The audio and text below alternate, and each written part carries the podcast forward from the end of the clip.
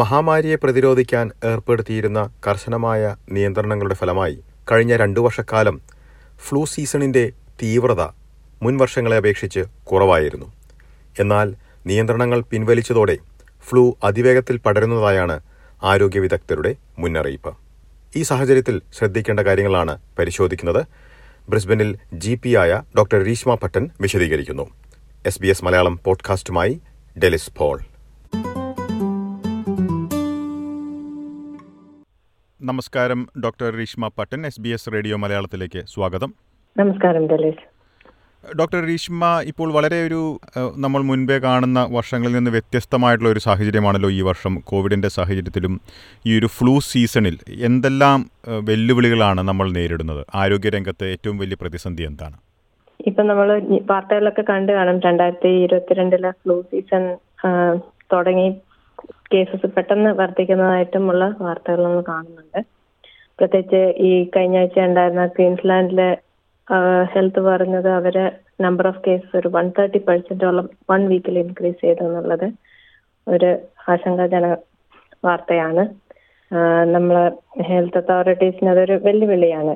ഇതിന്റെ കാരണം കുറെ പറയുന്നുണ്ട്. നമ്മൾ രണ്ടായിരത്തി ഇരുപത് ഇരുപത്തൊന്ന് വർഷങ്ങൾ രണ്ട് വർഷമായിട്ട് ഒട്ടും തന്നെ ഫ്ലൂ ഉണ്ടായിരുന്നില്ല. വളരെ കുറവ് കേസസ് ആയിരുന്നു. അതിന്റെ കാരണം നമ്മൾ കോവിഡ് റെസ്ട്രിക്ഷൻ ഒക്കെ പാലിക്കുന്നുണ്ടായിരുന്നു. ബോർഡേഴ്സ് ക്ലോസ്ഡ് ആയിരുന്നു. ലോക്ക്ഡൌണും സോഷ്യൽ ഡിസ്റ്റൻസിങ് ഒക്കെ ആയപ്പോൾ ഫ്ലൂവിന്റെ പകർച്ചയും വളരെ കുറവായിരുന്നു. അപ്പോൾ ഇപ്പം അതൊക്കെ മാറി നമ്മൾ ബോർഡേഴ്സ് ഒക്കെ തുറന്നു നിയന്ത്രണങ്ങളൊക്കെ കുറഞ്ഞപ്പോൾ ഫ്ലൂവിന്റെ പകർച്ച കൂടാനുള്ള സാധ്യത എല്ലാം കാണുന്നുണ്ട്. അതിന്റെ കൂടെ കോവിഡ് പോയിട്ടില്ല. നമ്മളെ കൂടെ തന്നെ ഉണ്ട്. എല്ലാ ദിവസവും ഒരു ഫ്യൂ തൗസൻഡ് കേസസ് എന്തായാലും ഓരോ സ്റ്റേറ്റിലും ഉണ്ടാവുന്നുണ്ട്. അപ്പം ഇതൊക്കെ കമ്പൈൻ ചെയ്യുമ്പോൾ ഇത് രണ്ടും രണ്ട് വൈറസ് ആണ്. അപ്പൊ ഓരോന്നും ഇങ്ങനെ ഇന്ററാക്ട് ചെയ്യുന്നുള്ള നമുക്കുള്ള റിപ്പോർട്ട്സ് കുറവാണ്. അപ്പോൾ ഇതൊക്കെ കൊണ്ടാണ് ഹെൽത്ത് അതോറിറ്റീസ് ഇത്തിരി ഇതിനൊരു വെല്ലുവിളിയായിട്ട് കാണുന്നത്. ഓക്കെ ഡോക്ടർ രേഷ്മ ഇതിൽ നിരവധി റിപ്പോർട്ടുകൾ നമ്മൾ കാണുന്നുണ്ട്. ഛർദിയും അതുപോലെ തന്നെ ഡയറിയുമായിട്ട് കുട്ടികൾ ആശുപത്രിയിൽ അഡ്മിറ്റാകുന്നു എമർജൻസി വിഭാഗത്തിലും. ഇത് ഈ ഫ്ലൂ സീസണുമായിട്ട് ബന്ധമുള്ളതാണോ ഇത്? ഫ്ലൂ എന്ന് പറയുന്നത് നമ്മൾ ഇൻഫ്ലുവൻസ വൈറസിന്റെ സാധാരണയുള്ള ലക്ഷണങ്ങൾ എന്ന് പറയുന്നത് ഒരു പനി തൊണ്ടവേദന തലവേദന ചെറിയ ചുമ അല്ലെങ്കിൽ ജോയിന്റ് മസിലൊക്കെ വേദനയും ഒരു ക്ഷീണമൊക്കെ ആയിട്ടാണ് സാധാരണ രീതിയിൽ കാണുന്നത് മിക്കവാറും ആൾക്കാരിൽ. ചെറിയ ചെറിയ കുട്ടികളിൽ ഡയറിയും വോമിറ്റിങ്ങും ഫ്ലൂൽ കോമൺ ആയിട്ട് കാണുന്നതായിട്ട് പണ്ട് തൊട്ടേ നമുക്ക് അറിയാം. അപ്പം ഫ്ലൂ സീസൺ സിവിയർ ആകുമ്പോൾ ചിലപ്പം അതിന്റെ കുട്ടികളിൽ അതിന്റെ ഡയറിയ വോമിറ്റിംഗ് ആയിട്ട് പ്രസന്റ് ചെയ്യുന്നതും ചിലപ്പം കൂടുതൽ കാണാം. അതേപോലെ വളരെ പ്രായം ചെന്നവരിലും ഇതുപോലെ സാധാരണ ലക്ഷണങ്ങൾ കാണാതെ ചിലപ്പം ശ്വാസം മുട്ടലും കൺഫ്യൂഷൻ ആയിട്ടോ അങ്ങനെയൊക്കെ ഫ്ലൂവിന്റെ ലക്ഷണങ്ങൾ കാണുന്നതായിട്ടാണ് നമ്മൾ യൂഷ്വലി ഫ്ലൂവിനെ കുറിച്ച് പറയുന്നത്. Flu number of flu cases കൂടുമ്പോൾ ചിലപ്പോൾ കുട്ടികളിലെ ഈ ഡയറിയ വോമിറ്റിംഗ് ഇൻസിഡൻസ് കൂടുതലായിട്ട് കാണാൻ പറ്റും.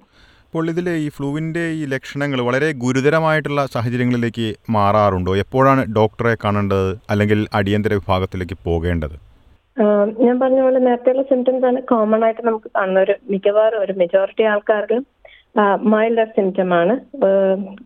തുടങ്ങിയ ഒരു തുടക്കം ചെറിയ പനി ഒരു രണ്ട് മൂന്ന് ദിവസം തന്നെ അത് കൂടി.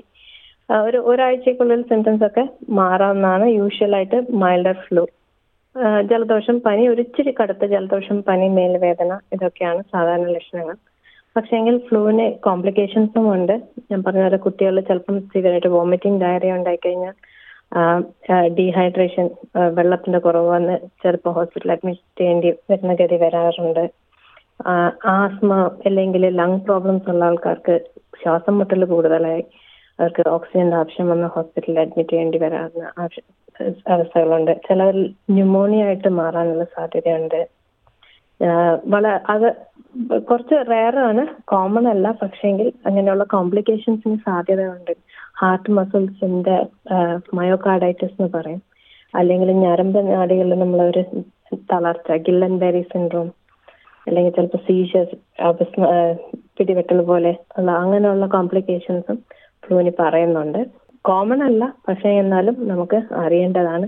അപ്പം സാധാരണ ഒരു ജലദോഷം അല്ലാതെ മാറി വേറെ എന്തെങ്കിലും എക്സ്ട്രാ സിംറ്റംസ് കാണുന്നുണ്ട് മാറുന്നില്ല തീവ്രത കൂടുതലാണെങ്കിൽ എന്തായാലും ഡോക്ടറെ കാണാനോ അല്ലെങ്കിൽ എമർജൻസിയിൽ കാണിക്കാനോ മേടിക്കരുത് അപ്പോൾ ഇങ്ങനെ എമർജൻസിയിൽ കൊണ്ടുപോകണമോ അല്ലെങ്കിൽ ഡോക്ടറെ കാണണമോ എന്നുള്ള കാര്യത്തിൽ പല മാതാപിതാക്കൾക്കും പ്രത്യേകിച്ച് കുട്ടികളുടെ കാര്യത്തിൽ സംശയം ഉണ്ടാകാമല്ലോ. അവർ എന്താണ് ഇതിൽ ചെയ്യേണ്ടത്? പലരും ഓൺ കോൾ നേഴ്സ് ഓൺ കോളിനെ വിളിച്ച് ചോദിക്കാറുണ്ട് അല്ലെങ്കിൽ ടെലി ഹെൽത്ത് ചോദിക്കാറുണ്ട്. ഇതൊക്കെയാണോ മാർഗങ്ങളുള്ളത് അല്ലെങ്കിൽ മറ്റെന്തെങ്കിലും ചെയ്യേണ്ടതുണ്ടോ? എങ്ങനെയാണ്? നമുക്ക് ഒരു കുട്ടിയുടെ ഒരു ചെറിയൊരു പനി ജലദോഷം വന്ന അവസ്ഥ മാത്രമാണെങ്കിൽ നമുക്ക് വീട്ടിൽ മാനേജ് ചെയ്യാവുന്നതേ ഉള്ളൂ. പനിക്ക് പാരസെറ്റമോൾ കൊടുത്ത് കുട്ടി നോർമലായിട്ട് ആഹാരം കഴിക്കാൻ നോർമൽ അല്ലെങ്കിലും ആഹാരം കഴിക്കാനും വെള്ളം കുടിക്കാനൊക്കെ പറ്റുന്നുണ്ടെങ്കിൽ വലിയ നമുക്ക് വീട്ടിൽ വെച്ച് മാനേജ് ചെയ്യാം. അതല്ലാതെ കടുത്ത പനി വളരെ തളർച്ച കഴിക്കുന്നില്ല അല്ലെങ്കിൽ ക്ഷീണം അബോധാവസ്ഥ അങ്ങനെയുള്ള ഇത് ഒക്കെ വരുന്നുണ്ടെന്നുണ്ടെങ്കിൽ അത് എമർജൻസിയാണ് പക്ഷെ ഇങ്ങനെ എന്തെങ്കിലും ഒരു പാരന്റ്സിനെ ഒരു ഇത് തോന്നുക കൺസേൺ തോന്നുവാണെങ്കിൽ നിങ്ങൾ ഡോക്ടറെ കോൺടാക്ട് ചെയ്യാം. സിമ്പിൾ ആണെങ്കിൽ ജി പി കുറെ ജി പി സമയത്ത് ടെലഫോൺ കൺസൾട്ട് ചെയ്യുന്നുണ്ട്. വിളിച്ച് ചോദിക്കാം. ഹെൽപ്പ് ലൈനിൽ വിളിക്കാം. അല്ല സീരിയസ് ആണെന്ന് നിങ്ങൾക്ക് ഒരു ഇത് ഇതുണ്ടെങ്കിൽ എന്തായാലും എമർജൻസി കോൺടാക്ട് ചെയ്യുന്നതിൽ കുഴപ്പമൊന്നുമില്ല. ഈ പ്രാവശ്യത്തെ ഈ ഒരു ഫ്ലൂ മുൻ വർഷങ്ങളെ അപേക്ഷിച്ച് താരതമ്യം ചെയ്യുകയാണെങ്കിൽ കൂടുതൽ തീവ്രമാണെന്നുള്ള നിരീക്ഷണങ്ങളുമുണ്ടല്ലോ. എങ്ങനെയാണ് വിലയിരുത്തുന്നത്? എങ്ങനെയാണ് വിശദീകരിക്കാൻ കഴിയുന്നത്? പ്രത്യേകിച്ച് കോവിഡിന്റെ ഒരു സാഹചര്യത്തിൽ നമ്മൾ ഞാൻ പറഞ്ഞത് കഴിഞ്ഞ രണ്ടു വർഷം ഫ്ലൂ തീരെ ഉണ്ടായിരുന്നില്ല. വളരെ കുറവായിരുന്നു. എട്ട് ശതമാനം സാധാരണ ആവറേജിനേക്കാളും ഒരു എട്ട് ശതമാനം കുറവായിരുന്നു ഫ്ലൂവിന്റെ ഇൻസിഡൻസ് അപ്പൊ അതപേക്ഷിച്ച് നമ്മളിപ്പോ ഏപ്രിൽ മെയ് ആകുമ്പോഴേക്ക് തന്നെ കൂടുതൽ ഫ്ലൂ കേസസ് കാണുന്നതായിട്ട് എല്ലാവിടെ എല്ലാ സ്റ്റേറ്റിനും റിപ്പോർട്ട് ചെയ്യുന്നുണ്ട്. അപ്പൊ അതുകൊണ്ടുള്ള ഒരു പ്രൊജക്ഷൻ എന്ന് പറയുന്നത് കൂടുതൽ കേസസ് ഉണ്ടാവാനുള്ള സാധ്യതയുണ്ട്. കൂടുതൽ കേസസ് വരുമ്പോൾ കൂടുതൽ കോംപ്ലിക്കേഷൻസും എക്സ്പെക്ട് ചെയ്യാം. അല്ലെങ്കിൽ സിവിയറിറ്റി വേരി ചെയ്യാം. പിന്നെ കുറെ പേരും ഫ്ലൂ വാക്സിൻ എടുക്കാതെ വരുന്നുണ്ട്. കഴിഞ്ഞ രണ്ടു വർഷം ഫ്ലൂ ഉണ്ടായിരുന്നില്ല എന്ന് വിചാരിച്ച് ഫ്ലൂ വാക്സിൻ എടുക്കാതെ ആൾക്കാരുണ്ട്. അപ്പം ഇമ്മ്യൂണിറ്റി ലെവൽ കുറയുമ്പം കോംപ്ലിക്കേഷൻസിന് കൂടുതൽ സാധ്യതയുണ്ട്.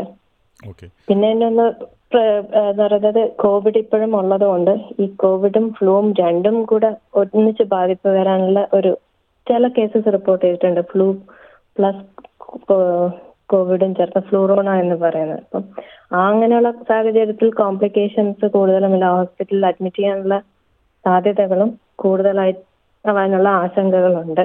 ഓക്കെ അപ്പോൾ അതിൽ പലർക്കും സംശയം തോന്നാവുന്ന ഒരു കാര്യം ഇപ്പോൾ ഫ്ലൂ ആണോ കോവിഡ് ആണോ എന്നുള്ള സംശയങ്ങളൊക്കെ ഉണ്ടാകാമല്ലോ. സ്വാഭാവികമായിട്ടും പരിശോധന റാപ്പിഡ് ആന്റിജൻ പരിശോധന ഉണ്ടെങ്കിൽ കൂടി കൺഫ്യൂഷൻ ആശങ്ക മാറ്റുന്നത് എങ്ങനെയാണ്? രണ്ടും രണ്ട് വൈറസ് ആണ്. പക്ഷേങ്കിൽ രണ്ടിന്റെ സിംറ്റംസ് ഓൾമോസ്റ്റ് സിമിലർ ആണ്. ഒരു- നേരത്തെ പറഞ്ഞ ലക്ഷണങ്ങൾ കോവിഡിനും ഫ്ലൂവിനും ഓൾമോസ്റ്റ് സിമിലർ ആണ്. അതുകൊണ്ട് സിംറ്റംസ് വെച്ചിട്ട് മാത്രം കോവിഡ് ആണോ ഫ്ലൂ ആണോ എന്ന് പറയുന്നത് ബുദ്ധിമുട്ടാണ്. ഫ്ലൂ ഡയഗ്നോസ് ചെയ്യുന്നത് നമ്മൾ മറ്റ് പി സി ആർ ടെസ്റ്റ് വെച്ചിട്ടാണ്.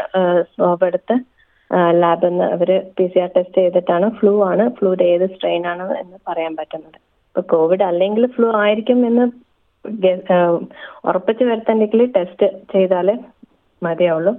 ചെറിയ സിംറ്റംസ് ഒക്കെ ആണെങ്കിൽ ഫ്ലൂവും കോവിഡും ഒക്കെ നമ്മൾ മാനേജ് ചെയ്യുന്നത് ഒരേപോലെയാണ്.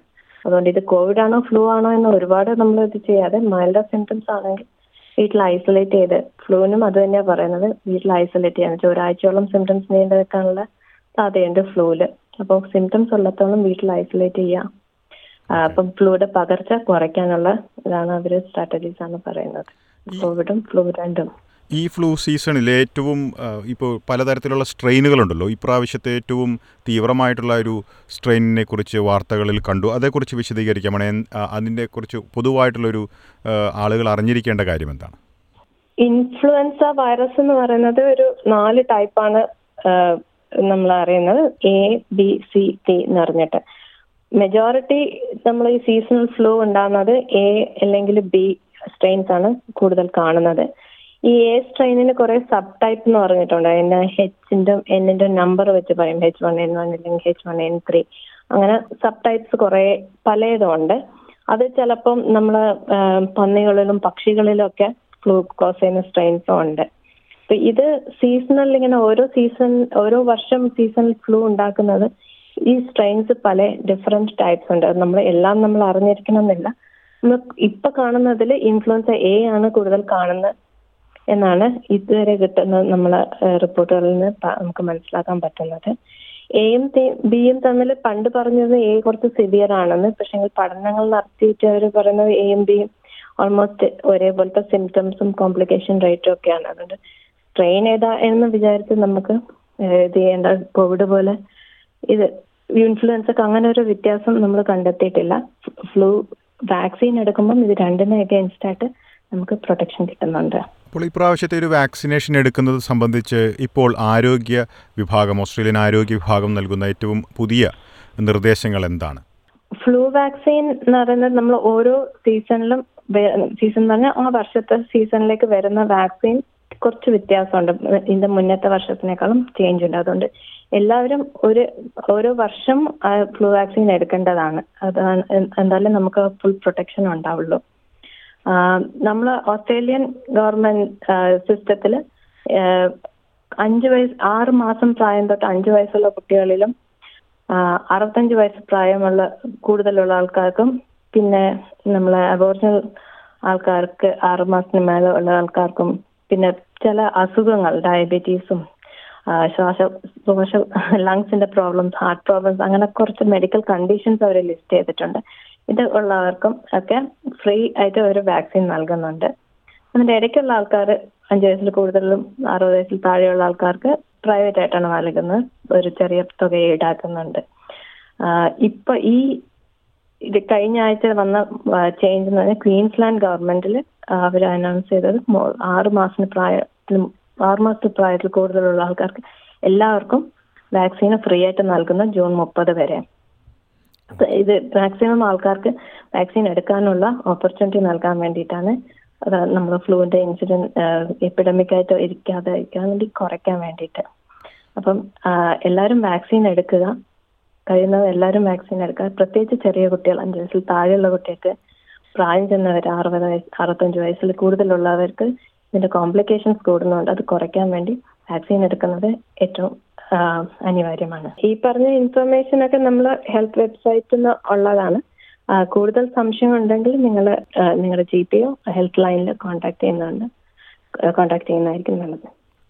വളരെയധികം നന്ദി ഡോക്ടർ രീഷ്മ പട്ടൻ. ഈ വിശദാംശങ്ങൾ എസ് ബി എസ് മലയാളത്തിന്റെ ശ്രോതാക്കൾക്കായി പങ്കുവച്ചതിന്.